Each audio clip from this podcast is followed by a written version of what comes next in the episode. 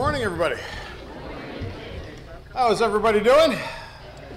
I'm back from vacation and I'm ready to go. It was a, it was a great time. Got a chance to relax and uh, sorry I wasn't here for the for the dance family and, and for uh, the celebration of Luis's life. And but I know you guys were in our thoughts and our prayers. Um, I would ask that you keep my father-in-law Jim and my mother-in-law Gail in your prayers as you go through the coming days. Uh, Jim and Gail aren't here today. His brother uh, has been battling cancer and some other things and while we were on vacation, uh, he had to have an emergency surgery, and when they opened him up, the cancer was just spread all over.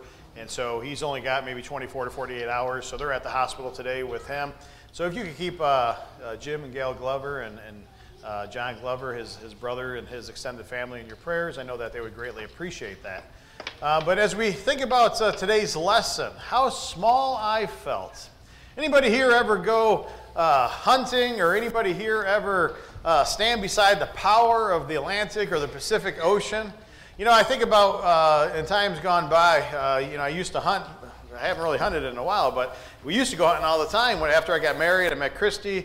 Never even shot a gun. Well, Jim was a big hunter, you know, and, and he taught me. He's like, well, if you want to learn hunting, I'll teach you. Next thing I know, I got a whole armory at my house, and uh, between the bows and the guns and everything else. But I tell you what, it's the weirdest thing you go out there, you know, in the early in the morning before the sun arises. You're in the woods maybe 45 minutes to an hour before the sun even comes up, and you walk into your spot with a flashlight, and then you sit down, you shut off the light, and you just be quiet. You just wait. Anybody here ever hunts? You know what I'm talking about? And so you're, you're there, right? And as you're there, you're sitting in the woods, it's pitch black, and there's nothing, and you just have a sense of just smallness. You feel small, you feel vulnerable, right? Almost powerless. Sure, you're holding the shotgun in your hand, but yet you can't see anything, right? But you can hear the woods coming to life all around you. And it's the strangest feeling if you've never actually had that feeling before. Well, this past week we were uh, on vacation. We were down in North Myrtle Beach, and as we're in North Myrtle Beach, we're, uh, we're sitting there and as we're sitting there and, and, walking up and down the coastline and, and you know, splashing around in the ocean a little bit, there's too many things. I know where I stand in the food chain, so I don't go too far out. I don't venture too far out. Plus, I can't swim, so you kind of put two and two together.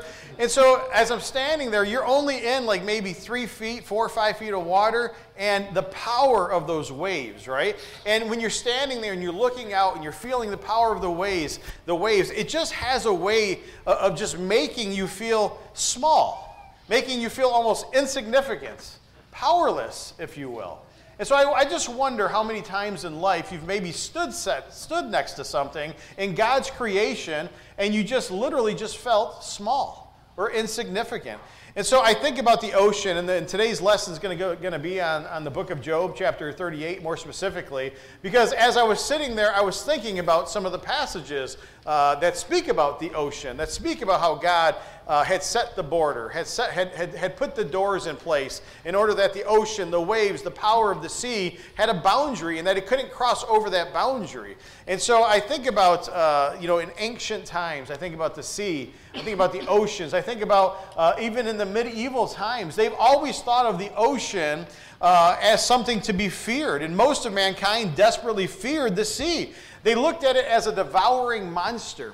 I love watching these Viking shows, and these Viking shows, they know that once they get out on the sea and the sea starts to rage, they know that uh, their life is literally in God's hands at that moment because uh, back then they didn't have the boats and the size and the technology that we have now. They weren't able to see the storms coming until it was too late. And so I just think about all of these different things. I thought about how uh, how it must have been a, a, constant worry, a constant place of sorrow, thinking about the sea, uh, thinking about the sudden death that would come upon them. You remember even Jesus' disciples, right? They're on the Sea of Galilee. It's not even the ocean. It's, it's still big, right? And they have some powerful storms be, just because of the, uh, the topography. But, but you think about that. They, the, the storm starts to, starts to brew around them. The waves start to uh, crash into their little boat. And they say, Lord, we're dying here. Do you not, do you not fear? Are you not going to wake up? You know, we're going to perish. And so you could see how they had a very different view of the sea back then than maybe we do today because of modern technology and things that we have. But, brethren, I'm just here to say that this morning, as I was sitting in my beach chair, I'm starting to think about Job and his conversation that he had with his friends, but more specifically, chapter 38. When I think of chapter 38 and verses 8 through 11 that are on the screen behind me, we're pretty much just going to be in Job today. So if you did want to open up there, you could follow along. But in Job chapter 38 and verses 8 through 11, I want you to see here because we, are going to look at and think about this conversation that Job has with his friends, but more specifically, how God, he enters into the picture. And God's thunder, he speaks here in verses 8 through 11. Job 38, 8 through 11 says this Who enclosed, who enclosed the sea with the doors? When bursting forth it went out from the womb, when I made a cloud its garment and, a, and thick darkness its swaddling band, and I placed boundaries on it, and I set a bolt in doors, and I said, Thus far you shall come, but no farther, and here shall your proud waves stop. You think about uh, during the first 31 chapters of the book of Job, you see that uh, Job, uh, Eliphaz, uh, Bildad, and Zophar had all confidently spoke about the ways of God. If you've never wrote, uh, uh, read this book, it's, it's, it's a great book to read. Uh, and some of the most awe inspiring chapters are that chapters 38 through 41 that we see in Scripture. But another part of that conversation that came to mind in the book of Job uh, was when Job had asserted that God has, God has been treating him unfairly. And so in Job chapters 32 through 37, uh, after Job had won the debates, this whole time he's debating with three of his friends, uh, and they say there must have been sin in your life to bring about this great calamity. And that it wasn't something new because even as you go on through Jewish history, many of them always thought that uh, calamity came upon them in their lives because of some sin in their lives. And they had this thought process, even going all the way back to Job. And so Job maintained his righteousness, but so much so that he became a little proud and a little self righteous. And he starts to question God in a way that becomes a little dangerous. And so in chapters 32 through 37, one of the other friends, his name was Elihu. And Elihu was just sitting there listening because he was the younger of the friends, and he was listening to them have these conversations, have this debate back and forth, if you will. And Elihu becomes angry after it's apparent that Job wins the argument because he becomes angry with his three friends that they were falsely accusing Job of having sinned against God to bring about such unjustness, to bring about such calamity uh, that he was going through. But then Elihu, he wasn't just angry with those three friends, he also became angry with Job. Because as the argument wore on, Job increasingly was intent on justifying himself rather than justifying God. And so Elihu, he, he correctly points out that Job, he's becoming dangerously close in accusing God of being unjust. And so in this next passage of scripture on the screen behind me, in Job chapter 31 and verse 35, it says, Oh, that I had someone to hear me. I sign now my defense. Let the Almighty answer me. And notice what he says next. Let my accuser, let my heavenly accuser put his indictment in writing. Do you see what he's doing here? He's challenging God because he feels like he's been unjustly treated. And Job, he claims, his claims seem to accuse God of falling asleep at the wheel. As God is governing the universe, uh, he must have fallen asleep at the wheel in order for me to, to suffer such divine neglect. And you see, brethren, that Job is essentially appealing to God for justice and, dare I say, an apology. You see, brethren, in Job's chapter 31 through uh, 40, 38 through 41, all of a sudden God shows up on the scene. And you see here that there are some, these are some of the most awe inspiring chapters of the Bible when you read chapters 38 through 41. And Job, uh, or God begins to question Job. God speaks to Job and he says, he speaks to him not with answers to Job's questions, but he comes to Job with his own questions and says, Why don't you answer me? And so you understand here, brethren, rather God turns it around and God does the questioning and he wants Job to answer him. And God shows him and he reminds Job of God's power and his majesty. Job is speechless towards the end of God's questioning and he admits that he has no answers as we get to around chapter 40 and the beginning of uh, uh, Job chapter 40. God continues to question him until he repents. You see, in, uh, in Job chapter 42 and verse 5 through 6, Job, the man who thought he knew God, now says this My ears had heard of you, but now my eyes have seen you. Therefore I despise myself, and I repent in dust and ashes. Job 42, 5 and 6. Brothers and sisters, through Job's suffering, through his suffering, Job goes from a limited understanding of God to a life changing experience of the greatness, of the majesty, and the power of God. He also experiences God's love and grace once he retracts his appeal for God to come to stand before him and to give an account of why Job is allowed to suffer. Once he retracts that appeal, we see that he repents in dust and ashes in Acts chapter 42, 5, around 5 and 6. And what is the point of that? The point is that he also experiences God's love and his grace because he's more than doubly blessed at the end than he was in the beginning. And you see, brethren, today we're going to look at a couple different aspects of Job chapter 38. The first aspect that I want us to look at is that if we feel small, if we feel small compared to the power of the vast oceans, the vast wilderness, and the universe, how much smaller or insignificant should we feel before our almighty, powerful God? You see, brethren, the second thing I want us to look at here this morning is that in conjunction with this story of Job, we need to stay humble. We need to stay humble and remember that God is righteous, that He's supreme, and that He is worthy of worship. And in whatever He chooses to do, that God's judgments are not to be questioned by fallible men. You see, brothers and sisters, even if a blameless man like Job, and he was blameless, like we learn about in Job chapter 1 and verse 1, he was blameless in the, in the sight of God, but even a blameless man needs to repent when he becomes a little too proud and self righteous. You see, brothers and sisters, in Job chapter 38 and verses 1 through 3, what do we learn? We first learn that God is sovereign and not man. It's an incredible scene because Job has responded pretty well in his suffering. But as the questioning and as the debate with his friends continue on, he has also, he makes some good points, but he starts to become bold in his statements. He starts to kind of take on the mindset that maybe, just maybe, I have been unjustly treated because I am a righteous man. And maybe God does need to answer me and need to come before me and give an account, so to speak.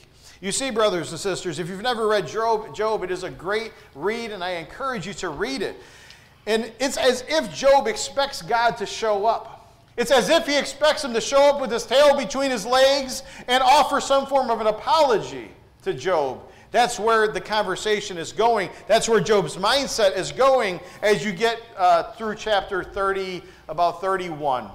And that's why even Elihu, the youngest of the friends, remains silent the entire time. But then he speaks up and he rebukes his three friends for falsely accusing Job. But he rebukes Job for his, the proudness and the self righteousness that he had in his mind that caused him to sin against God.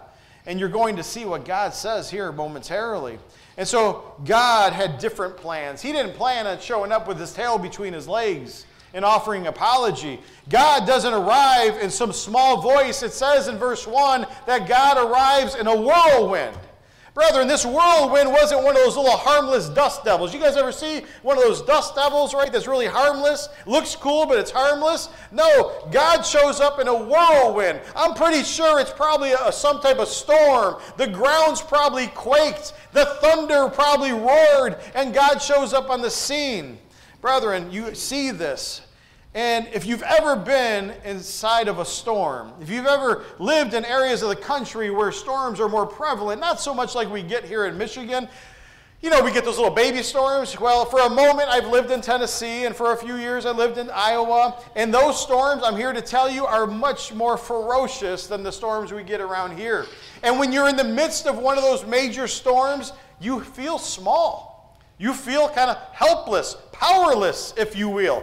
Can you imagine the whirlwind? You guys remember in, when Elijah, when God appeared to Elijah, when he was praying or when he was calling on God and saying, I'm the last one left, when he was fleeing for, for his life um, from, uh, from Ahab's wife? And we see how God came and the, and the winds blew and the thunder quaked and the, and, the, and the earth shook.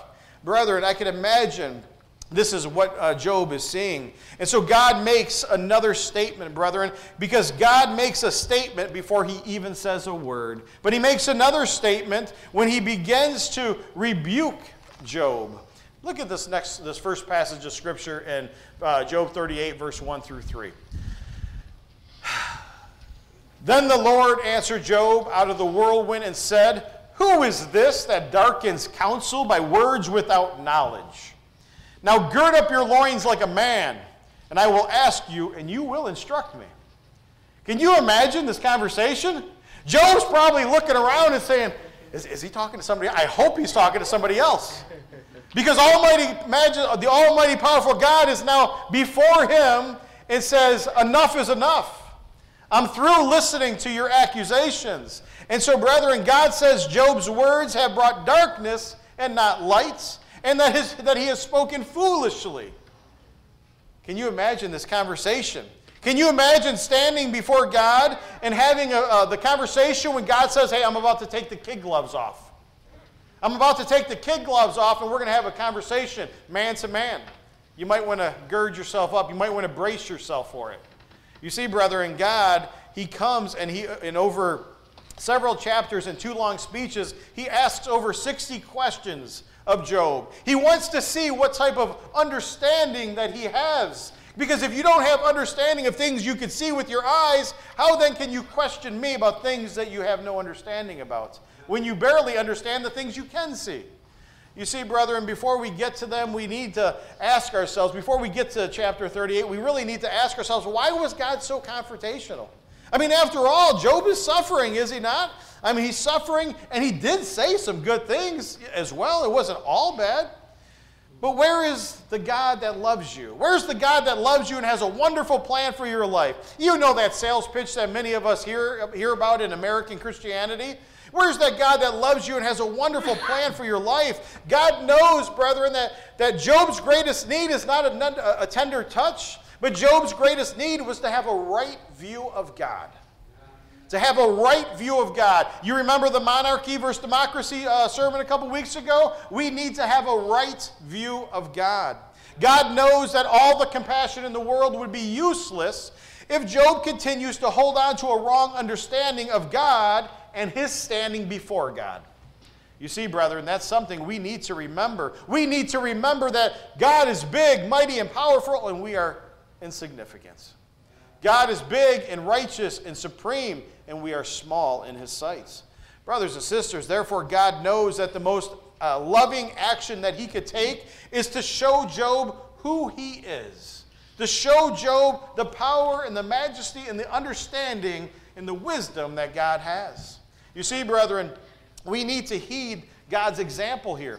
We need to heed God's example here today because aren't there atheists, agnostics, even sadly, some even sadly, even some Christians who proudly love to sit in judgment of God. Well, if there's a God, why does fill in the blank? Right? There's lots of people who like to sit in judgment of God.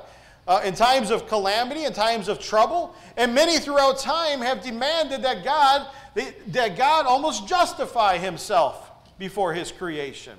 Can you imagine that conversation? When you start to have that thought process, I want you to think of the book of Job. Brethren, unfortunately, some try to even win over those people by manipulating the gospel so much so that they fit the gospel to what they want to hear. You see, brothers and sisters, we must understand that a watered down God is no God at all. And that a watered down gospel void of righteousness and justice is no real gospel at all. Rather than genuine conversion and godliness, it needs to begin with humility. It needs, to, it needs to begin with humbly acknowledging God as Lord and we as merely feeble sinners. Weak and small and feeble sinners. Brothers and sisters, as said, we must humbly believe, trust, and obey. That's the gospel, right? We have to, that's the, that's the biblical faith that we're constantly talking about. We desperately need to believe and communicate that God is, that God is sovereign and man is not. The second truth that I want us to look at as we consider Job's chapter 38 is in verses 4 through 15.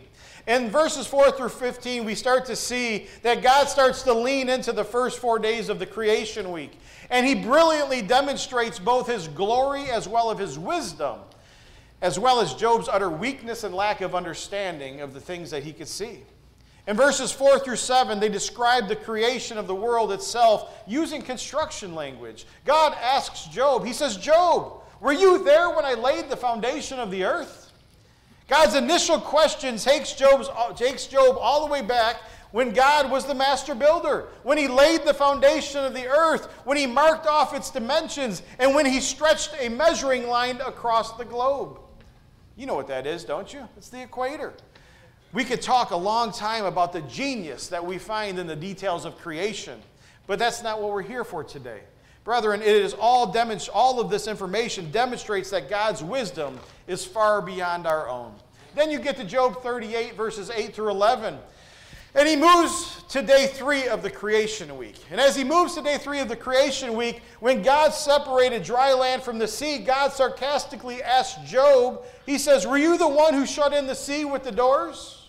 You see, brethren, the oceans are incredibly powerful. As I mentioned earlier, you just kind of wade out into the water just a few feet.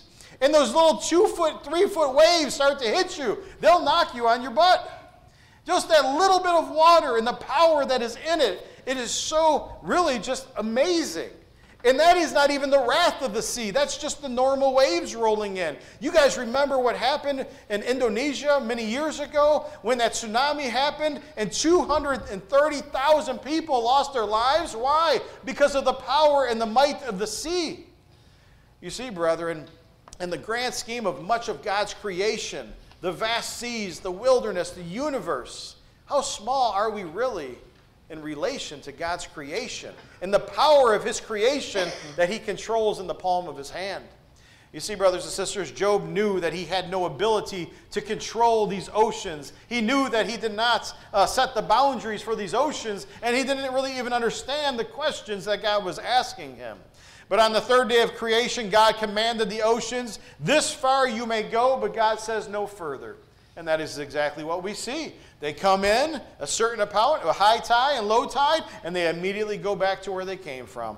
In Isaiah chapter 40 and verse 12, it states that God has measured the waters in the hollow of his hand, and their immense power fits in the palm of his hand.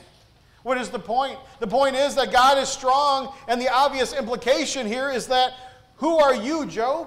And who are we to sit in judgment of God and to defend and to demand anything from a holy and righteous God. You see, brothers and sisters, it's utterly absurd that we would imagine that we have the right or authority to demand anything of a holy and righteous God. The third thing that we want to look at here this morning, and the third uh, truth that God communicates in chapter 38, is that God knows every detail of his creation. And so in verses 16 through 24, the sarcasm continues as God drives home how little Job actually knows. Notice what this next passage says in verses 16 through 18 of Job chapter 38. Have you entered into the springs of the sea or walked in the recesses of the deep?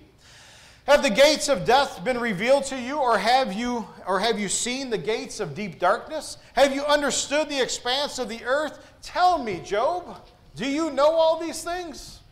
You see, brethren, God in verses 16 through 18, he points out Job's ignorance he points out his ignorance of what would be considered the most remote places of the earth. In, Job, in Job's day, no one had ever seen the bottom of the ocean. I mean, things were obviously vastly different thousands of years ago than they are today. Of course, we know a, lo- a lot more about the depths of the ocean as we were sitting there and asking all these questions, me, uh, Christy's mom, and Christy on the balcony, as we're staring out over the ocean, man, I wonder how far it is. You know, you could see out into the horizon, and you wonder why they thought that you just go so far and you fall off the end, because that's what it looks like. It's just like a line that just goes across. Well, that's about three miles out, if you want to know. And if you think about like the depths of the sea, 38,000 feet, right? 38,000 feet, almost seven miles down. And God asked Job, Hey, were you, have you ever walked in the recesses of the deep? Have you ever been there? And so, brethren, you look at all of this information, And we see that no one in Job's day would have been able to answer these questions. They never explored the ocean. And of course, we have a lot more information today because we have a lot more technology.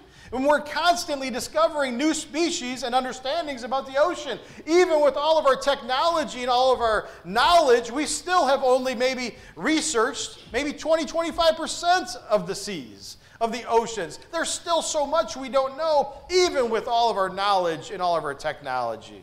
In verse 18, uh, God asks if Job comprehends the scale of the earth. Well, brethren, of course, we understand the massiveness uh, of the earth. Why? Because we have technology and knowledge. But Job didn't have these things in his day. He didn't have the ability to understand. He didn't have, they didn't have uh, uh, the, the, the, the, telescopes and, and all the different things that are in, in, being able to go up into space and see the earth and uh, all the measurements and all the tools that we have. To Job, the oceans would have seemed vast and endless, kind of like the universe seems vast and endless, even to us still today. Oh, sure, we have telescopes and we can look out into outer space, but in the grand scheme of things, there's still very little we know about what's out there. There's still very little we know about God's creation. And most of what we know, we've only learned in the last 300 years. And you're talking about somebody who lived thousands of years ago. In Job chapter 38 and verses 23 through 24, God challenges Job's knowledge of the weather. Again, brethren, we know a lot more today than Job did during his day about the weather. Even the weathermen, with all of our computer uh, systems and all of our powerful computer systems that can make, uh, uh, make predictions, they're still wrong more than they're right. I was down on vacation and it was supposed to thunderstorm 50, 60% every day, and I think it rained twice. But every day there was the chance of thunderstorms. And every time this thunderstorm would come, and it would just dissipate before it ever even got to us. So even with our computer models and, our, and, and all of our technology, the weathermen are still wrong more than they are right. Brethren, there are so many factors that affect the weather, and God's design of it is all truly incredible. He created a system that waters and feeds the earth, that provides everything that we need for life to be able to flourish on this planet. And he's asking Job all these detailed questions to see exactly what he understands, and he can't answer these questions. Brethren, if we know so little about the things that we can see, how can we think that we can comprehend the purposes of an infinite God? You see, brethren, we can't. There we must stand in humility. We must stand with humility and not in judgments. I want you to see this next aspect of Scripture. In Job chapter 38 and verses 25 through 30, we're going to see that God's purposes extend beyond uh, mankind. In Job 38, starting in verse 25, the scriptures tell us Who cuts a channel for the torrents of rain and a path for the thunderstorms? To water a land where no one lives, an uninhabited desert, to satisfy a desolate wasteland and to make it sprout grass. Does the rain have a father? Whose father, who fathers the drops of dew? From whose womb comes the ice? Who gives birth to the frost from the heavens? And when the waters become hard as stone, when the surfaces of the deep is frozen. You see, brethren, you look at that simple passage of Scripture, this passage continues to focus on the weather, but it focuses on how God blesses the desert even with rain. Those, there, there were not many people who lived for very long in desert regions back in Job's day. Why? Because they didn't have the technology. And so they depended on the rain from God in order to water this desolate place. But we now have technology to where people can live in desert regions. Why? Because we can put in vast water systems. And we have all of the technology in order to live in some of the most remotest parts of the earth. But they didn't have those things back then. And so, even though no one may live in the desert places today, God had, or many people do, God has always watered those deserted desert places. He's always uh, watered and cared for those most remote places of the earth. Why? So the rest of the, the creation can flourish. You see, brethren, the point is that God cares for everything that He has made, not just the, not just the people that it affects. Therefore, brethren, we are not the center of the universe. You know, we're not the center of the universe, and God does not exist to serve us. His purpose and His glory go well beyond us. But I wonder how many times we know people who believe that they're the center of the universe. You see, brethren, it's another humbling reminder because too many of us in the world like to think that everything revolves around us. I mean, you guys have heard even Christian slogans that say, You matter to God. Well, which appeals to the idea that I'm what actually matters. And certainly, yes, we matter to God, but the most important person that matters to God is God. And if God loves anybody more than himself, well, then he's an idolater. You see, brethren, God reminds us that we are not the center of the universe, but he is. And the only way to see God, the only way to see myself, the only way to see the world correctly is with that perspective that God's purposes extend beyond mankind. So, what's the conclusion here today as I close this sermon down? First and foremost, brethren, that the first essential message is that God is big and we are small. I realize that this is not earth shattering, that God is big and that we are small, but like Job and his friends, how many of us tend to get a little too big for our britches? You guys have heard that, right? Too big for our pants, too big for our britches. Too many of us like to, you know, uh, have a puffed up, puffed up view of ourselves, thinking that the world revolves around us and that we have a say in everything. Brethren, we begin to think that not only the world revolves around us, but so do all other aspects of life. If God's purposes for this, for this planet, if God's purposes for our lives was a thousand piece puzzle, we'd have the knowledge that equates to one piece. You see, brothers and sisters, God's knowledge and God's power so far, goes so far beyond us that we can't even comprehend. Job was unable to comprehend the things that God was asking him. And he says, if you can even answer some of these simple questions of what I have done, who are you to question me and to try to stand in judgment of me? Who are you to call me into your presence to give an account of what I may or may not have let done or let happen? And so, brethren, the more you live and you accept the reality that God is almighty, He's all powerful, and that He has your best interest at heart, the greater your peace, your joy, and your hope will be. Because, yes, Job suffered for a period of time, but God said, Because you retracted your appeal, because you have repented in dust and ashes, I, in my loving grace, will bless you abundantly. And we know that in the end, He was doubly blessed. So, brethren, God still sits in judgment over us and not us over him. One of the most important features of God's speech in chapters 38 through 41 is the fact that he does not, is, it's not what he says, but it's actually what he does not say. Specifically, God never gives Job an explanation as to why he allowed Job to suffer. He never walks Job through the logics of his choice. Instead, he simply tells Job, I am God and you're not. I am God and you are not. I have infinite understanding and you know very little. So how dare you question me? Brethren, the only way that you will have rest and joy is if you see God as He is in chapters 38 through 41, all knowing, all powerful, and, and ever present.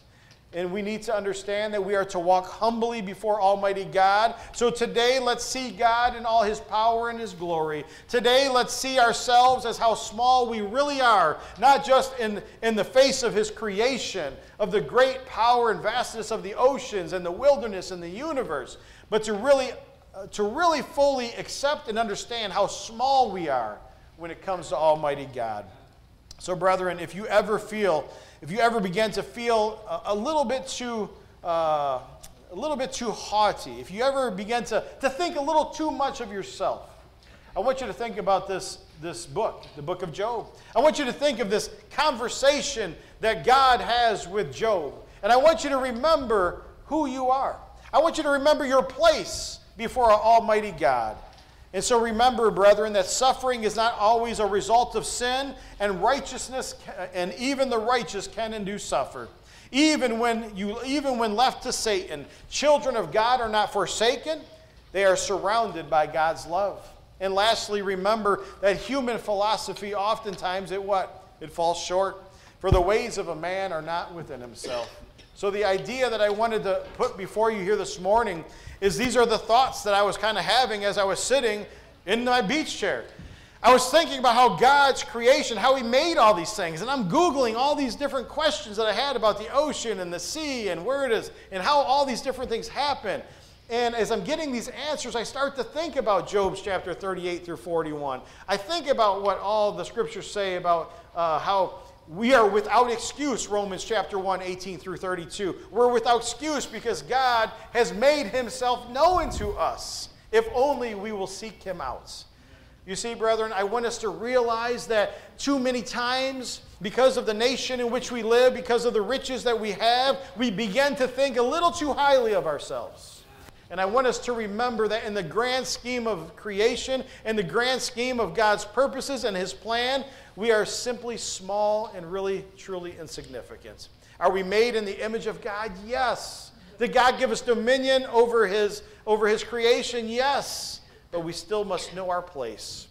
We must know our place and understand that even though we have dominion over the creation, there's still so many things that are so much more powerful than us. And that really if we cannot even understand barely the things that we see, how can we understand the purposes of an infinite and almighty God? Brothers and sisters, if you're hearing this message today, and you are not a child of God, but you wish to you wish to come under God's protection. You wish to be washed in the blood of Jesus Christ. If you believe that Jesus is the son of God and you're willing to confess that here this morning, that's all you need to begin your journey with God. That's all you need to go down into the waters of baptism, to have your sins washed away. Receive the gift of the Holy Spirit because God then will add you to his kingdom. But maybe you're here today and you've been struggling. Maybe you haven't been in worship for a while. Maybe you haven't even been practicing your faith for a while, but you're here today and you want to repent and you want to, you want to get back to serving God and you want to be restored. You could come forward. The elders will pray with you and they'll sit down with you and talk to you to help you to have a deeper, stronger, more committed faith. If, those are, if that is you here this morning, come forward as we stand and sing the song of invitation.